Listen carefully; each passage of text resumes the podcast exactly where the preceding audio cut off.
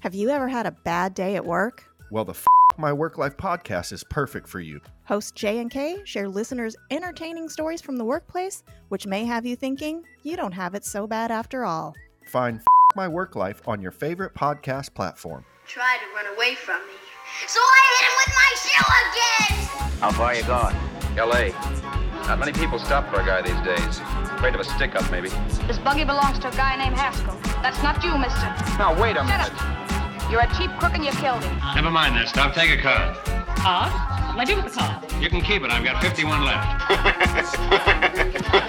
The Cult Worthy Classic, a cinema podcast dedicated to obscure films and cult classics made before 1970. Your host, Antonio Palacios, will guide you weekly through a sea of hidden gems and obscure films that are destined for rediscovery. And so, without further ado, let's start the show.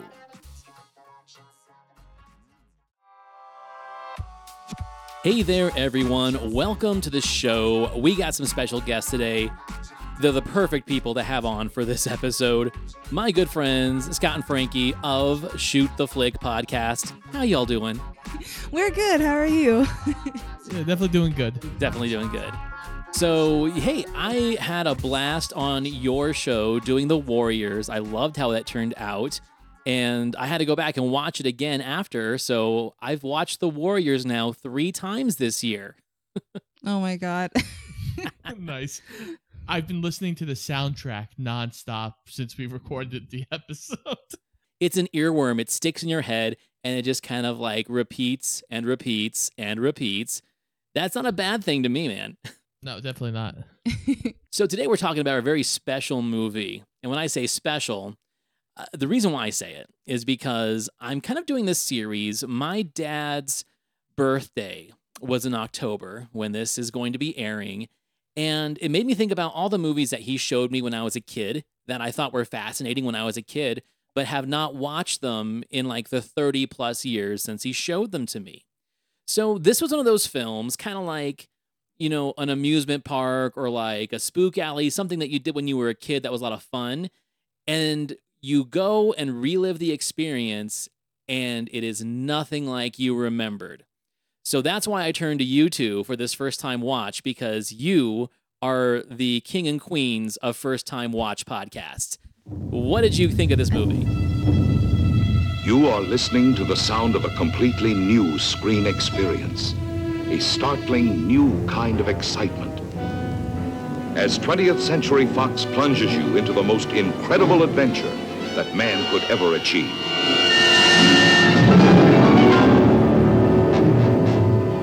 To make a motion picture that crosses a new frontier may seem impossible today.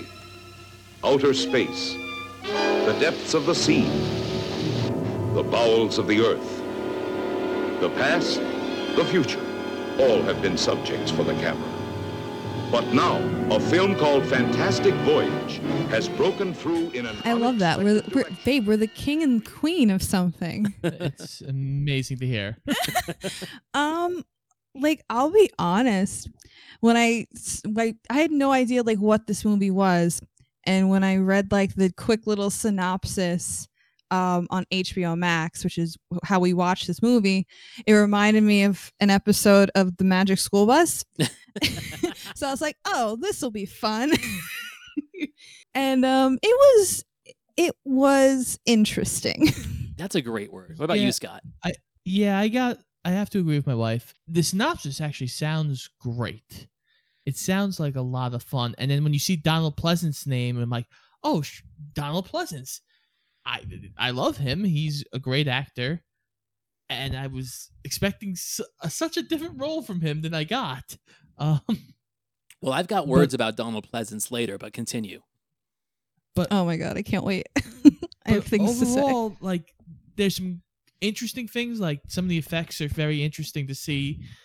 Sixty plus years later, or almost sixty years later, it's crazy because I can see this movie's DNA in so many other things. Mhm.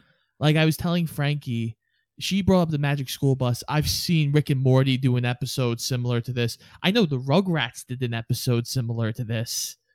Oh yeah. Right. Oh my god, yeah, with the watermelon seed, bro. Oh my god. Nostalgia. nostalgia. And of course, two films which we'll leave for the final bit of this podcast that I think were highly influential from this. Now, I also had a Mandela effect with this film because I you guys have talked to me enough now on these podcasts. I, I feel like I know what I'm talking about when it comes to movies and origins and things like that. I had this Mandela effect that I thought this was written by either Ray Bradbury or Isaac Asimov. It just kind of feels like something that those guys would have done. And then when I went back into the research, I was like, oh no, they had nothing to do with this. This was kind of like an original story. So then I kind of felt like an idiot, but now I kind of want to live that. And I think the reason why I thought that when I did the research is that they approached Asimov to write it. And he said no. He instead did like the novelization of it. So maybe that's what it was. I walked through a school library, saw the name, and that's how I related to it. But all this time, I thought this was like an Isaac Asimov creation, and, and it's not. Yeah, no, I definitely see what you're saying about like, especially Ray Bradbury. This definitely seems like something that would be up his alley, and for some reason, yeah, it just it's so interesting. It's just it's just weird. Like I w- again, I was expecting so much more from this movie. Mm-hmm. It it's just a weird movie to talk about and think about. Well, and it takes itself very seriously. Like, and, and before we even get into the story, let's just say one thing: the movie looks great.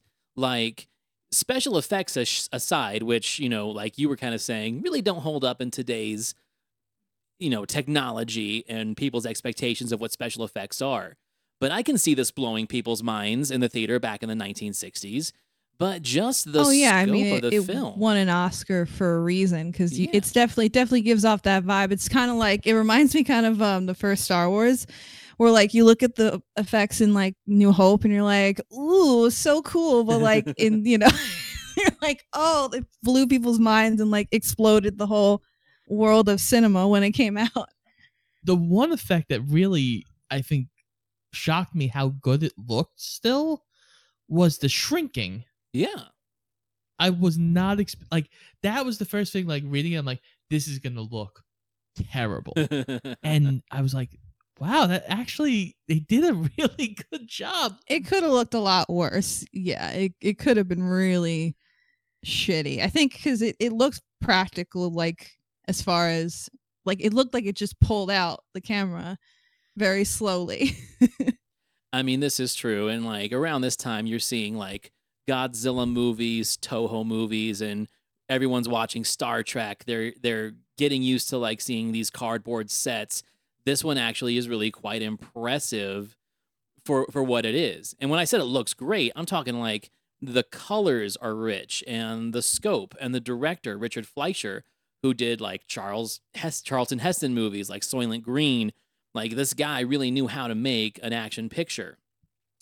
This is the thing that's kind of concerning to me because like this guy who's known to be such a great action director, for as exciting as this movie should be with its concept, there really isn't a whole lot of action and it really isn't that exciting. no, and that's it was disappointing to me as well because like yeah, the the movie, like you said, it takes itself very seriously to the point where like this completely fantastical and ridiculous concept it it really it's taken way too seriously and given no like you know sense of like wonder and just acknowledging kind of the silliness of it which would have been nice if they kind of leaned into the silliness and adventurousness of it. It was it came off very much like a kind of a cold war movie set in the cold war which is like mm, it it came off more like a like that kind of movie and it really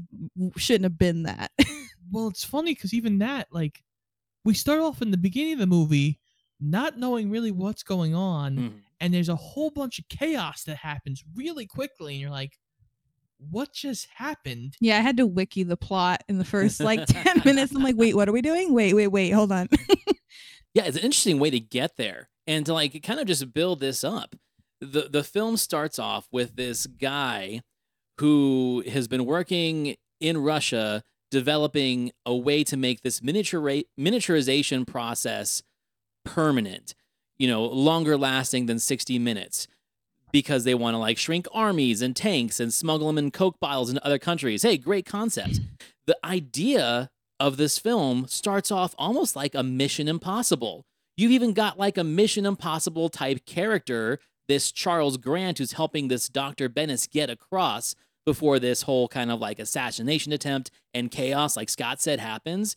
The whole like first 10 minutes is exciting and it makes you think that you are in for a Mission Impossible movie. Like this could be Mission Impossible 9. Tom Cruise has to get shrunk and put inside a dude's body. I'm I'm all in. Like, where's the box office? I'm buying a ticket.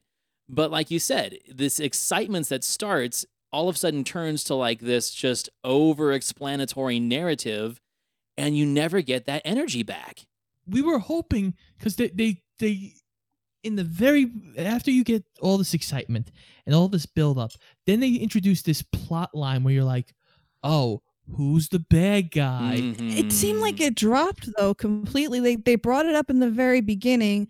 They're like, oh, maybe somebody's a traitor, hmm. and then like, it's really never addressed. There's no like clues to it. Who could it be until like maybe o- like over halfway through and then it kind of gets brought up again that maybe there's a saboteur on board and then it tries to get exciting again but by then it's too late i, I was like halfway checked out by that point but they also do the thing that I do love it in older movies where they're like, well, we can't go through the heart. We can't do this. Oh, yeah, We can't do that. That was I'm funny. Like, I'm, so, I'm like, so we're going through the So heart. we're in the going the very heart, and we are doing this. they're we are going go explaining in the the whole ear. process and they're like oh well the only way to do this would be to go through the heart but we can't do that and then immediately scott was like okay so they're going through the heart at some point Yeah, it definitely has that Star Trek syndrome where like Spock is telling Kirk what you can't do, and Kirk's like, "It, we're doing it." That's kind of like what's going on there. But here's the, here's the thing. Okay, let's let's kind of jump into like the '60s part of this now because I'm only going oh my god by it's everywhere I'm going by just the stereotypical tropes that we kind of just expect from 60s movies. So the whole point is you've got this Grant guy getting shrunk into this submarine to get injected with this crew of doctors and technicians to destroy a blood clot in this guy's brain. It's the only way to save him. You can't do surgery. You got to shrink a crew down and send them in there and zap it with a laser. with lasers Okay, that man. seems safe uh-huh. okay I, I can buy that. We of course have to have the obligatory scene where Raquel Welch comes in and the guy in charge of the mission's like, oh my "We god we can't I'm have a woman on board." oh my god i wanted to die. I hated it. I hated it so much. I had to remind myself that it was 1966 and then it was even worse. Oh my god antonio it was so much worse.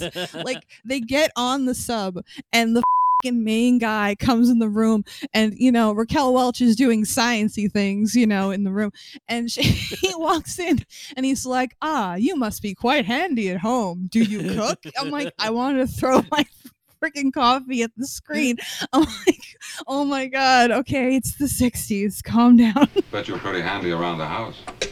Can you cook? We're pushing oxygen today. I'll have some laughing gas, ma'am. You sound as if you're not looking forward to it. It's not exactly a pleasure cruise, you know. I think it's very exciting. We're going to see things no one has ever seen before. Not just something under a microscope. Think about it. That's the trouble I am. Oh my god! You know, like Being I was shrunk. watching this. I watched this a few weeks ago when we were first decided this is one we were going to do.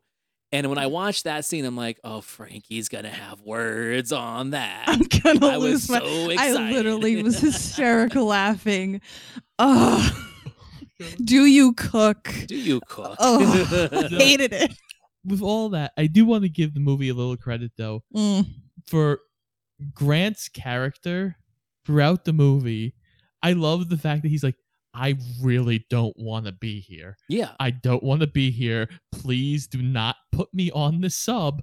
I want to go home. well that's to be fair that's a normal reaction but what's even more peculiar is the fact that um, Donald Pleasence because Donald Pleasence's character, who apparently is claustrophobic and has, and knows he's claustrophobic, decides it's a good idea not only to go in a submarine filled with a bunch of other people, but be shrunken down to a teeny tiny little itty bitty person in a tiny little itty bitty submarine, and think that that's not going to be an issue. And the dude and never in charge of the it. mission, like he is the guy who's like kind of calling all the shots.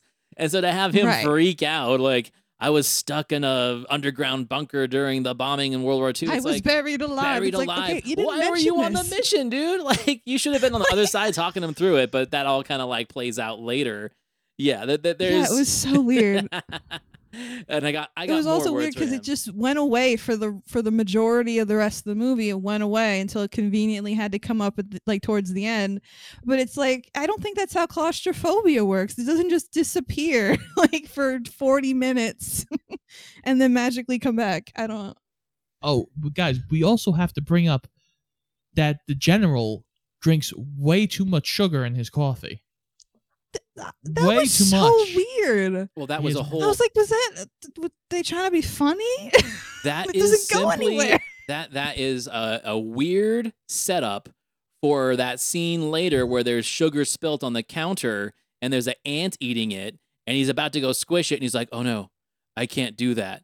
And then the one guy's like, "Well, you're going to become a Hindu because you respect all forms of life, big and small." Like, okay, the whole point of that putting too much sugar in his coffee is going to pay off with practically nothing an hour later. And this is the funny part too. Yeah, They're supposed to be shrunk for 60 minutes, but their whole adventure goes longer than 60 minutes. Well, yeah. Uh, Okay. Yeah, let's get, this movie is so weird. let's get into this shrinking Oh, technology real quick. It literally felt like we were there for three hours. Fuck 60 minutes. It felt like we were in that submarine for three hours. because I want to talk about the shrinking technology for a second. Like the idea of sending an army, like shrinking an army and sending them to like Russia, hidden in the Coke bottle, whatever, and then unshrinking them seems like a brilliant idea. But the whole point is like, oh, it's only an hour, and then they grow back to real size. But then they're like, but this guy we're trying to save makes it so the shrinking is permanent. What? also w- if we need all this setup to like not make them shrink Uh-huh.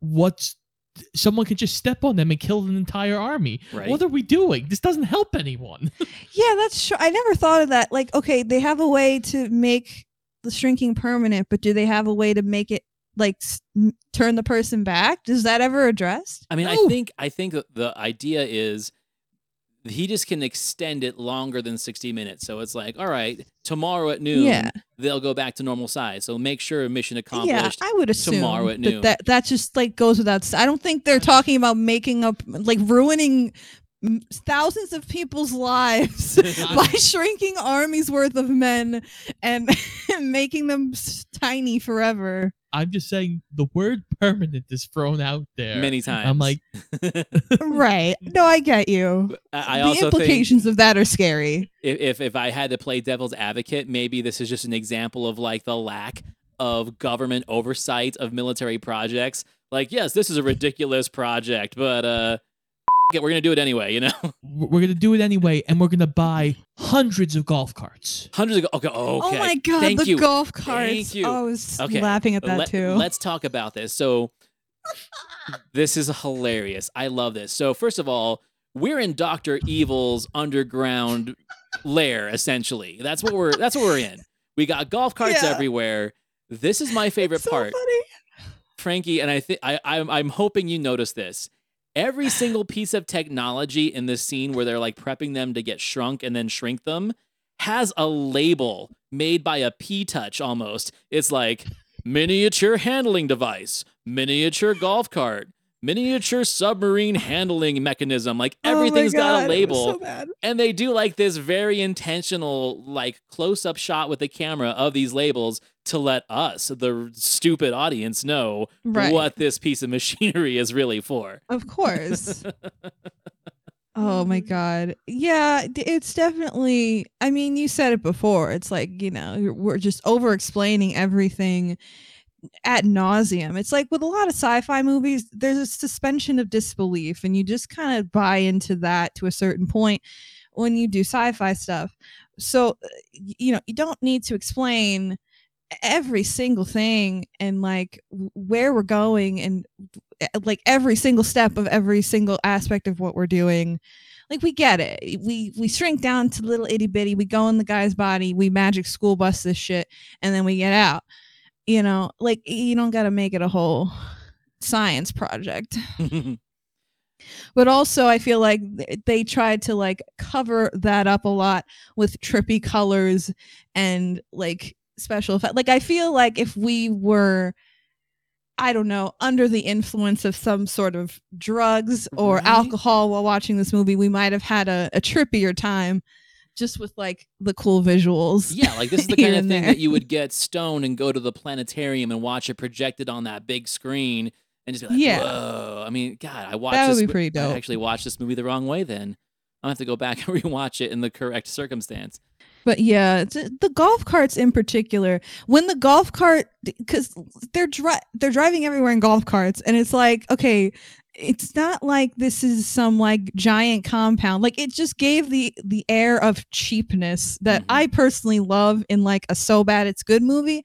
So I thought maybe this movie was gonna go like the other way and be like so bad it's good and cheap as. F- because it literally looked like just a bunch of like eh, t- like hundred dollar golf carts then you just like oh we're giving the air of we're a fancy government facility because we don't walk places oh no no we're the government we we drive our little golf carts to eh, here and there and everywhere Oh, and we gotta show the golf cart going up two floors. Oh my We god! that was that in the from- elevator, In they the put the golf carts in the elevator, and ju- like it was, it was too much. Well, and they like, they well- put too much stock in golf carts for some reason. Well, and like, I- why? I don't why know are they? why, but- Why is this? Why is this whole thing underground? Like, it's it seems like it's hundreds, It's maybe thousands of feet underground, only to take a golf cart up like ten floors. It's like, all right, I, I, I, They, I- there there was too much focus on golf cart related minutia and not enough focus on like fantastical whimsy in this movie called The Fantastic Voyage. I didn't feel like we were going on a voyage. Mhm. You know what I mean? Mhm. When I think voyage, I think like Mutiny on the Bounty. Like that's a fucking voyage we went on. Mutiny on the Like I, I didn't feel like we were transported anywhere, and we were literally transported into some dude's body, and like I didn't feel that. Like I felt like I was so bored. Yeah. I felt like we were on a voyage to the DMV half the time. Like I was not feeling it fully. all the problems they s- face in the sub all seem like little problems that are like, oh, the engine's clogged up. Let's all go outside and clear the engine. all of them. Oh, yes, both of them, and take all the time there. Oh, we're running out of air. Let's just stick a hose in the lung and have you breathe that way. I'm like, Yeah, everything took too long. Also, it felt like they were holding on certain things for way too long, and every problem took like twenty years to solve. Well, the whole it shrinking, so, like- the whole shrinking process took forever because Oh my god! oh It's my like- god!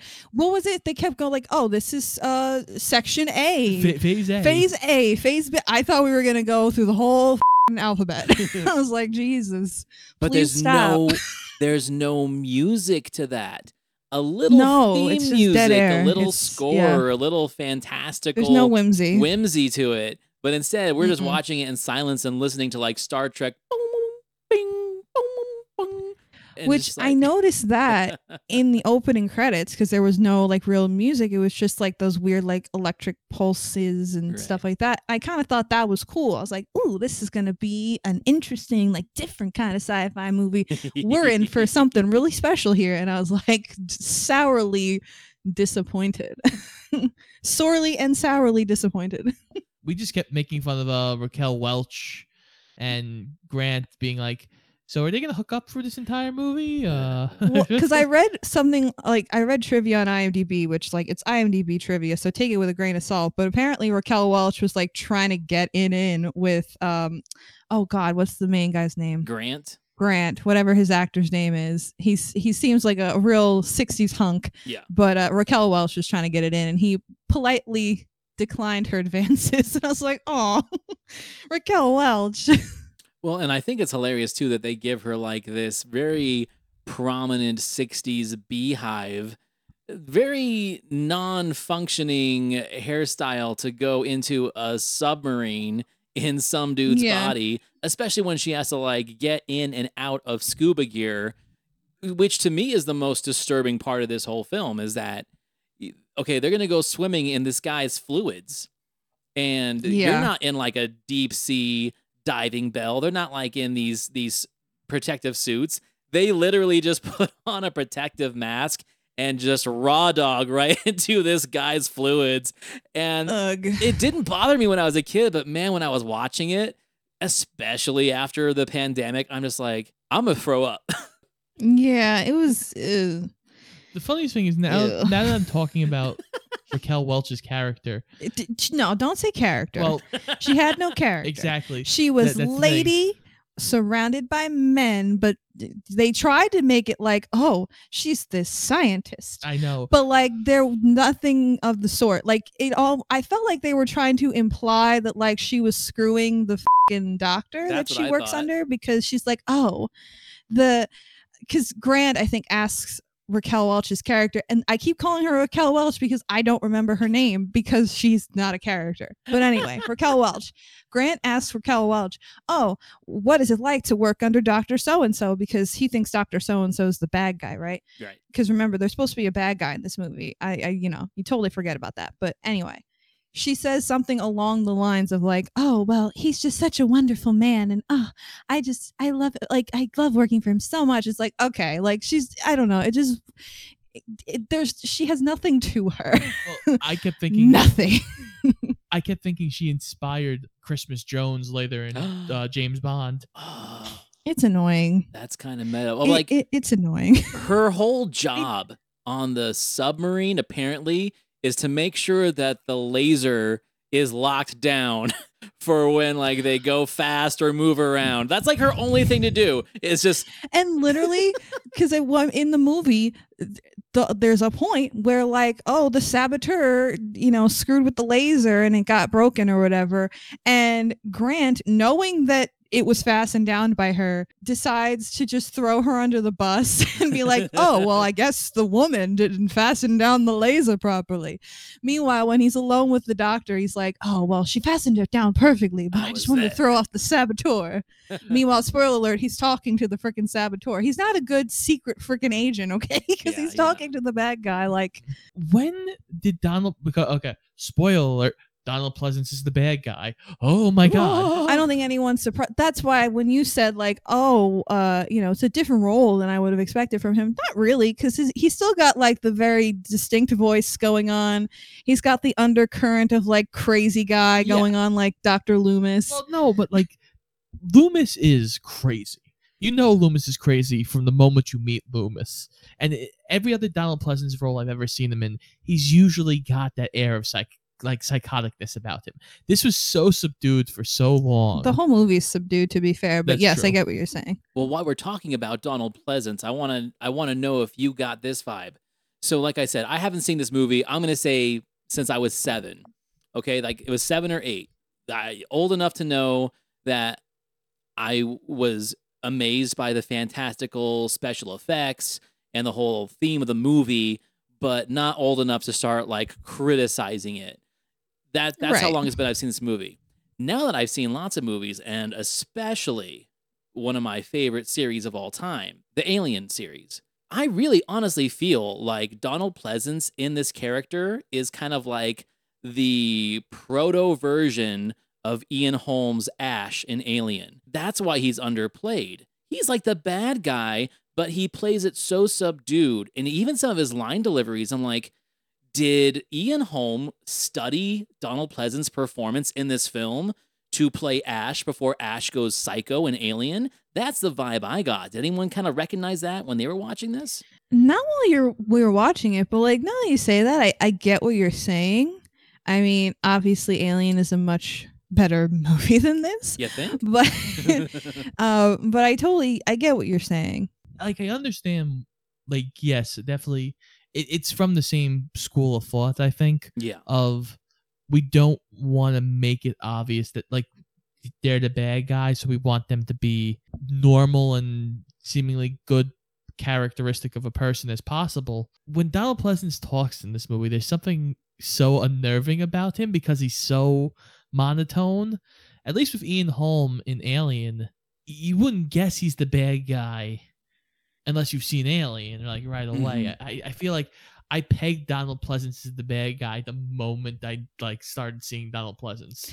But is that because of the performance or because it's Donald Pleasant? And You're just because it's Doctor too many Loomis on the freaking yeah. screen. I mean, now that you say, it, because Alien is similar to this movie in that it's it's a slow burn, right? Mhm. I mean, Alien does have a burn at the end. That's really the only difference. This movie really doesn't have much of a burn at the end. It tries to, but by the time you get there, you just don't care. You you just you just want it to be over. you just want them to get out of this guy's body already so we can move on with our lives. but yeah, I'm picking up what you're putting down there for sure. I think there's something really interesting to be said about this movie. And if we were to have the conversation of is it cult worthy, I would say yes. It's definitely worth a watch from that aspect because there are lots of cool things in it that I haven't seen before. Like little like you were talking about the minutia of of being inside a person's body. I think it's really cool like when they're in the lungs, they're talking about, oh, this guy was a smoker. Look at all these carbon deposits, you know. It kind of mm-hmm. goes back to like your whole magic school bus conversation. In a oh, weird yeah. way, we're learning about anatomy in this really just sideways fashion of, of how we're going through this guy's body.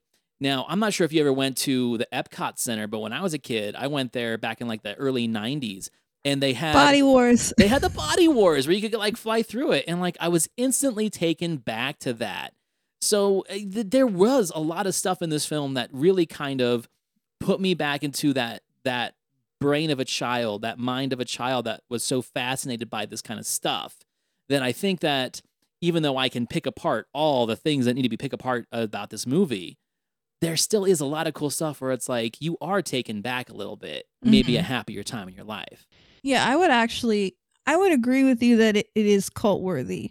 Despite the fact that I, you know, would I personally watch it again? No, I probably would not. me neither Um but if you're like I I actually was saying to somebody recently regarding this movie like if you're a film buff, like it's worth a watch just for like just the aspect of it that you were saying like it it, it inspired a lot of other things. There's a lot of things movie wise, just cinema wise, that are unique about this movie, and that's interesting in in its own right. Um, I do think that this movie it does fall under the umbrella of like a good thing to potentially be ripe for a remake because mm-hmm. for me a good remake is worthwhile if it's a if it's based on a movie from the past that maybe had a good concept but didn't have good execution um, which is why I'm super excited because Scott and I just recently rewatched Highlander, and I was like, "This is why it's getting a remake because it's a good concept and a shitty, shitty execution." And I feel like that's what this movie is. Like, I feel if this got remade as an actual movie, despite the fact that it's been adapted into like TV shows and you know, d- TV episodes, I should say, and you know, uh, Body Wars and other things like that. Like I feel like a movie remake would be good. That Well, could work. Scott, what about you, man? So I think yes, I agree with both of you that this is cult worthy, partially because the sci-fi genre has always been one of the craziest genres in all of movies, because you can go pretty much anywhere with it, and it's interesting when you go back to older sci-fi, what people consider, what people thought could possibly possibly be coming in the future. Like, oh, in the future we'll have flying cars. You know, we'll we'll have the. It's we'll be able to shrink down and laser a tumor out of someone's head. Like all these ideas that were thought of in the '60s, and some of them that actually became real things. Like it, it's it's crazy to think about when you go back to older movies and be like, wow, like they had no idea what was actually coming. They thought this was a crazy far far off idea. That's what makes sci-fi so fun. And even if the movie isn't great, it's it's interesting just to kind of see what people thought would never happen in the future. Yeah, 100%. Now, let's talk about the things that we actually liked about this movie, because there is a lot to like in this movie. But to Frankie's point, as a complete package, there's a lot to be desired. But man, there are some things in here where I was like, okay, that's pretty badass, especially for the technology of the 60s and this budget that they had, which wasn't as big as you would think. Now, I, I'm going to go ahead and say that. But all the- those golf carts, Antonio. you know what? I'm going to say that those were studio golf carts. They were just like, we need something to just get, get off the back lot. We need something to look cool here. oh my god. Get the P touch. We're going to label it. Oh, yeah, that's the best part. The CMDF, Combined Miniaturized Deterrent Force. That's the name So of the program. I love it. I want to get a tattoo that says that. oh my god. but I was going to say, apart from golf carts, what is your thing with golf carts? I just I there were so many of them. I don't understand. I just love the antibodies, man. Like that was like the main villain of the movie. If you take away the Donald Pleasence character, the antibodies were like the face huggers of this movie, and I That was, was good. here for it. I- I just wish they were there more. More. I did too actually. We needed them right from the beginning. We needed to be an ominous presence from the very start. Like if they're constantly running from them, that would be a cool idea, a cool add-on. Because once they show up and like attack Raquel Welch, you're like, yes, this is what I want. Like this is what I wanted from the entire thing. I almost Yeah. don't need Donald Pleasence to turn heel. I just need antibodies to be attacking these people constantly. The antibodies Yeah. and the big white corpuscles that just are essentially the blob that dissolve everything. Where was that? We needed more of that. That couldn't have just been a third act thing. If you would have had that right from the beginning, I would have been so on board with with all of that. the idea of like because what you want from this movie is you want an idea of the body is almost attacking this ship because it is a foreign entity Yeah. in its body and you have the white blood cells you have the corpuscles like other things like when the idea of parts of the body getting caught in this submarine that's clearly not supposed to be here like that stuff you need more of that to make this more interesting and you need to really emphasize this ticking clock better because god forsaken the ticking clock goes away for a while A hundred percent. Now, eh, what did you guys think? Raquel Welch. Obviously, they just needed a female in this movie. And I get the idea that she was really kind of like mugging for screen time. I really feel like she was mugging for more for more power in this film because she's barely used. But when they use her, when she is actually allowed to be in danger and allowed to be allowed to act. Let's just put it that way. When she's allowed to act, she really brings it. Because we've all seen Raquel Welch and other things. She is a presence. She is a force to be reckoned with. You never look Raquel Welch in the eye. This is one of the movies where I feel like this could have just been anybody. Yeah, can can I be honest? Like I really I was expecting more from her just because she's Raquel Welch, right? But like throughout the movie, she was doing uh, nothing and nothing and nothing, and then it got to a point where I'm like, okay, it's it was getting like super boring, and I'm like, okay, eventually something's gonna happen, and then they started talking about the saboteur again, and I'm like, okay, it could go one of three ways at this point. And I was hoping for door number three, but I'm going to start with door number one. Door number one would have been what Grant thought from the beginning, which was that it was um, Raquel Welch's superior, that one doctor guy who was like the obvious choice, right? Then door number two would have been Donald Pleasence, which was like the slightly less like expected thing, but it was like, okay, whatever. Then door number three, I was like, okay, maybe this movie's gonna surprise me. maybe this movie's gonna blow me out of the water and make Raquel Welch the villain. Maybe Mm. I really was just like hoping beyond hope that something crazy was gonna happen and it was gonna turn around.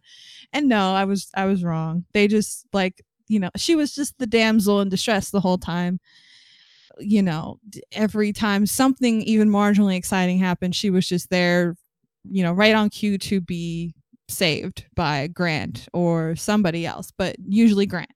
So I was like kind of disappointed. I was really hoping that like she would just turn around and be the villainous Russian plant in this whole equation, but no. Well, the, the, the thing is, No. though, the, the thing is, though, this is not the Raquel Welch we would get to know in the future. Right. I think this course. is one of her earliest roles, if not her like first role.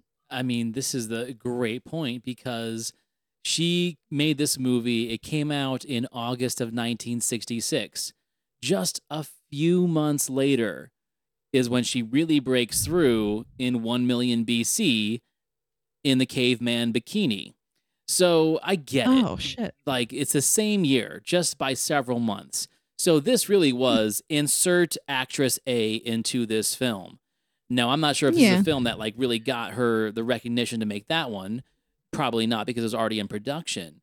But she did get hers, and like once she showed up, I mean, her in that poster for One Million BC. I mean, that's like one of the main plot points of Shawshank Redemption, one of the greatest movies ever made. So I'm glad that she actually got to be recognized for that and not for this because, I mean, this has a 90% score on Rotten Tomatoes. Fine, great. It's not the movie that she should be remembered by. This has a 90% on Rotten Tomatoes? Yeah, under, under reviews, it does. This movie that we've been talking about? Oh, absolutely. With the golf carts? Each golf I'm just cart gonna keep bringing 'em up. represents 10%. oh my god, I didn't know this had a 90%. but okay, so That- this this is a good thing too. Terrifies me. it kind of it kind of goes back to how we started this show. There's something about this nostalgic indifference that people have when they go and start rating things either on Letterboxd or IMDb or Rotten Tomatoes. I saw this as a kid. Mhm. If I was to go and rate this movie right now based on my memories as a child, yeah, 4 stars. 90%. Right. I love it. Then you go back and watch it with a critical eye, you're like, okay, it's more of like a two, two and a half. I think you see a lot of that when you read these aggregator scores. Mhm. Well, there's that, and there's also people who rate on the scale of how influential a movie is. Is that 'Cause this fair? is definitely influential to things we've seen again in TV and other sci-fi movies. So th- this movie, even though we might see here sit here and with a critical eye be like, yeah, the movie's a little slow, it's a little boring. There's some plot points that you're like, what the hell just happened? you can still see the feelers stretching out to other things. Yeah. So, speaking of feelers, before I even say them, do either of you know what movies would have been almost direct influences? Some might say like a pseudo remake of these films that's come out in the last 30 years. My brain. Hold on. I'm thinking. I don't know. I'm scared to know what the list is. Let's let's hear it because I'm I'm sure I know them, but I'm sure I'm not gonna like. No, this is remember great. them This is if this is great. This is great because there's two in particular to me. One of them actually has a really strong connection to this film. So back in 1986, one of my favorite filmmakers of all time, Joe Dante, made a film called Inner Space with Dennis Quaid and Meg Ryan. I've seen that. I can't believe I forgot Inner Space. I've seen that. It's awful, but I've seen it. How dare you? it's not good. well, there's an Wait, interest- is that the one with Dennis Quaid? and Martin Short. yes. Okay, I've seen that. Are you going to defend it and say it was good? Yeah. Oh God. Too bad you're not oh in New York. no. We'd arm wrestle I thought right it was silly. But it's. I mean, it's silly. It's hundred percent silly. It's a Joe Dante movie, but, but there's an interesting From connection to this because they actually were trying to plan a sequel to this in the early '80s, where there was going to be a battle inside a person's body between the Americans and the Russians. That oh got, that whole project got scrapped because Inner Space was in production, which kind of followed the same thing. You had like people fighting for this technology. Kevin McCarthy from Invasion of the Body Snatchers was a bad guy, and you had a battle between Dennis Quaid and Vernon Wells from Commando and Road Warrior inside Martin Short's body while they're floating around his stomach. They're Yeah, floating around his oh, that lungs. was so weird. It was a fun movie though, and and and I think that it, that this film could have benefited from a little bit of silliness and some gore and action that that film brought to this. yeah, I'll say that. That's probably true. Well, let's face it. uh, Let's Joe Dante. when you go watch a Joe Dante movie, you go in expecting some fun, some guts, and some gore. Yeah, but there's got to be like a happy medium between Inner Space and this, where like, because Inner Space is kind of like the other end. of- I mean, it's been a minute since I've seen it, and it's not the most memorable film I've ever seen in my life. But eh, yeah, it's it's kind of on the other side of the spectrum of balls to the wall, like crazy, weird, and silly. And then this movie is like on the other end of like bore me to tears. Please end the misery. What so are you it's like it's to gotta be a happy medium somewhere. Now, I would say if there is another film that really took inspiration from this, if you thought Inner Space was weird and a little off putting, back in 2001, the Farrelly brothers made Osmosis Jones. I've seen that too. I we literally just talked about this when we watched the movie because I used to have that movie on VHS and I watched it as a child and I liked it for some stupid reason. And you watch it now, like as an adult, and it's like the most disgusting, It's so just disgusting. filthy, gross. You've never seen Bill Murray look more disgusting than in that movie. It's terrible. Well, the sad part is, yeah, Bill Murray is just, yeah, he's just there to be disgusting in the Right. Yeah. movie. That's the whole purpose of the movie. yeah, it's great though. But I mean, again, like that that's a movie too where it's like kind of like what we're talking about now. This was one of my dad's favorite movies, Fantastic Voyage, and when I was a kid watching it with him, I thought it was amazing. If you were 9 years old watching Osmosis Jones in 2001, you probably thought that life couldn't get better than this. I feel the oh, I did. I feel the same way about this and li- that Osmosis Jones and like Master of Disguise. That was my that was my umbrella of humor at the in the early 2000s. So I was going to say The Pest with John Leguizamo. Like watching it now, Oh, it's a rough watch. But when I was 13, I knew every word to that movie. So again, Insanity. nostalgic indifference is kind of like the the reason why things like this get such high scores on these aggregators. Closing thoughts So, on Fantastic Voyage, Scott. so closing thoughts. There again, if you want to watch Fantastic Voyage, as much as we're we've been ragging on it as it's a slow burn of a movie, and there's some predictable plot points and stuff, to kind of see the beginning of sci-fi Mhm. is so much more interesting than to be like, oh, it's so slow. It's been, yeah, you're gonna get the course people who think about it as they saw it when they were younger, and that might give you a false sense of hope. And then you get us who are analyzing it critically. I think if you go in thinking, I'm just gonna sit and watch this, you're gonna get some more enjoyment out of it because the some of the effects do hold up. Some of it's interesting with like some of the body parts and it. I think there's something here that if you did a hard remake of it, you could definitely expand stuff and do a lot more interesting things, and especially what you could do with effects on the body now and going through a body today would be very interesting to see. But I just don't think it will happen because you're gonna get people who like Fantastic Voyage is a classic. Don't touch it. Yeah, I don't know. I'm telling you, make this a Mission Impossible movie. Mission Impossible 27, man. After he goes to space, after he goes to Mars, he goes into the human body. I am in. I'm 100% in. Oh my god. Um, I I concur with pretty much everything said.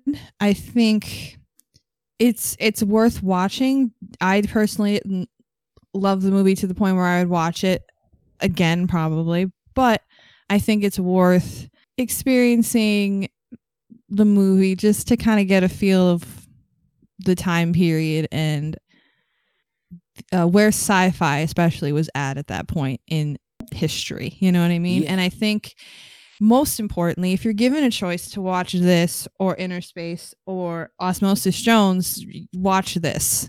Or I Magic would say School watch this. Yeah, no, I, I I agree. Like this is something that I mean, there are going to be the defenders, and great. If this is someone's favorite movie, all the power in the world to them. I I love that. Right. I love that when people have their thing that they hold on to. You know, their Blarney Stone, whatever. They kiss it every time they see it. Fantastic. I would consider this like like you said, Scott, introduction to sci-fi. Like if you are a cinema appreciator and you realize that just 3 years from this film, you're going to have 2001 A Space Odyssey. It's really fascinating to look at the progression in just 3 years of special effects and how to handle sci-fi in a brand new way because this is honestly this was made for families and kids. There's adventure to it but it's ambitious. And i love seeing ambition on film. Even if the story doesn't play out even if there are some problems with the plot and the structure and the pacing i love seeing the ambition and where the ambition of technology gets you in just a few years. So that's where i would say this movie falls into place. It's like lesson one sci-fi fantastic voyage 1966 Yeah, for a sci-fi cinema class, this would be a perfect start for a sci-fi cinema class. Um, that's crazy to even think about. Like thinking about yeah, three years later you got 2001: Space Odyssey, and even going further, like 11 years later you get Star Wars. Mhm. It's like it's sci-fi is such a f- weird, fun genre to kind of like plot. yeah The point, like there are two genres that show you the most probably about the time frame they come from, and it's sci-fi and it's coming of age stories are the ones that show the most about what society was thinking at the time frame. right. Oh yeah and coming it- of it's age just crazy especially. to see like what like oh my god this is going to be a crazy idea. And now you think about like today you have ant-man. Like we don't think shrinking in ant-man's crazy. No what do you guys have planned for the month of halloween So we got a lot of spooky movies going on. Uh, we got some spooky Disney Channel original movies for Scott to be tortured by. Uh, Scott's gonna show me some spooky movies. I'm gonna show him some spooky stuff. It's gonna be really nuts. And uh, I just realized I'm showing you both a Disney Channel original movie and a Cronenberg movie in like a span of a month. So that's gonna be fun. i can't wait mm, and then i got and then i got werewolves and vampires so let's go Let's go. Well, guys, it was a pleasure as always. It's always fun to talk to you, whether it's on my show or your show. So, thank you for helping me break down this sci fi classic, The Fantastic Voyage, available on HBO Max, or you can rent it pretty much anywhere films are streamed.